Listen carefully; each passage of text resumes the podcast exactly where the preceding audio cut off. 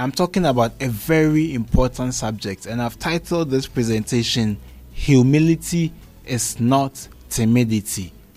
Yes, I agree that humble people are expected to respect people, give consideration to others, and exercise a great deal of restraint.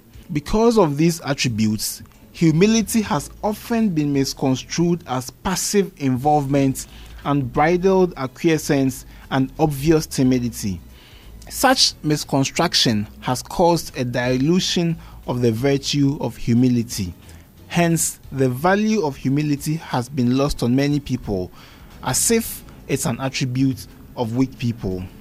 On the contrary, true humility is real strength. It is strength under the clothing of composure, circumspection, and consideration. So let's consider each of these three elements of humility Number one is composure. After being unjustly incarcerated for nearly three decades, Nelson Mandela stepped out of his Robben Island cell to the cheers and applause of the entire world. The whole machinery of the South African state was at his disposal and the wider international community on his back.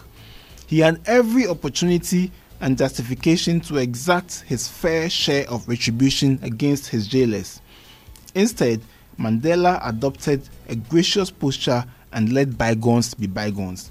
He chose to focus on weighty matters of reconciliation, development, and other issues critical to the positive evolution of his country, South Africa. Mr. Mandela composed himself. He did not allow himself to be driven by the pain and stain of his unjust incarceration. He remained calm and steadily controlled his emotions. He did not allow his emotions to drive his actions. That is what humility is choosing to pursue what you believe to be right without necessarily responding to the provocation of circumstances within which you find yourself. By not pursuing vengeance, Mandela got the nation to focus on issues that would engender development and progress in the country. Humility is a choice we make to focus on higher issues. It is not a sign of weakness, it is a choice only strong people like Nelson Mandela can make. 2. Circumspection. How do you arrive at your decisions? Do you carefully consider the pros and cons as well as risks and consequences of your choices before you proceed to act? I know that in many circles, the ability to make decisions quickly, firmly, and clearly is a celebrated virtue. It is called decisiveness. And as much as I don't discount decisiveness, I equally believe that taking time to weigh options and assess potential risks and consequences to arrive at a moderated answer is even worth more than gold. As a matter of fact, it cements and consolidates the decisions you make. However, in certain places, when you take time to decide, you are likely to be seen as slow and timid. But it takes a lot of discipline, intellectual dexterity, and maturity to be able to hold on and make decisions. A weak person cannot do that. Only a strong person can do that. If you choose to be humble, you choose to be strong. You elevate yourself above your emotions and the circumstances around you you are able to coordinate your responses to situations and live more purposefully. And finally, let's look at consideration. In one sense, the Encarta World English Dictionary renders consideration as, and I quote, thoughtful concern for or sensitivity towards the feelings of others, unquote. Consideration is about paying attention to the feelings, difficulties, and circumstances of others before you embark on an action. Think about Jesus, a man considered to be part of the triune God.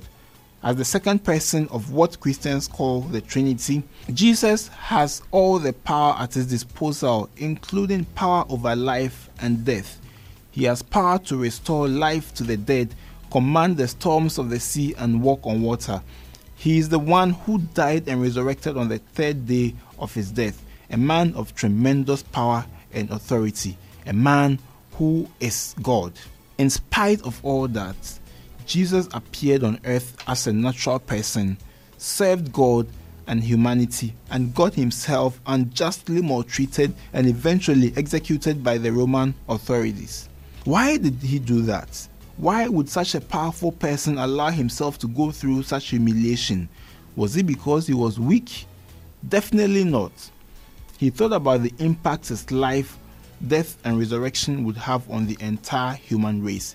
He did not just look at his God position, but he wanted the human race to have a dignified position in life.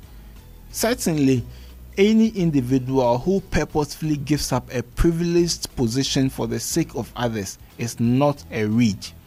Today, Jesus has become such a powerful phenomenon that his name is not just that of a person, but it is the centerpiece of the Christian faith, the most influential philosophy in the world. Jesus now lives in the hearts of many and is the first and final hope of many who are worn out, weak, and weary. Humble people are not fumbled people. Meekness is not weakness, but it is strength at its peak, which is deliberately constrained. Choose to be humble, and you will be strong. Remember composure, circumspection, and consideration.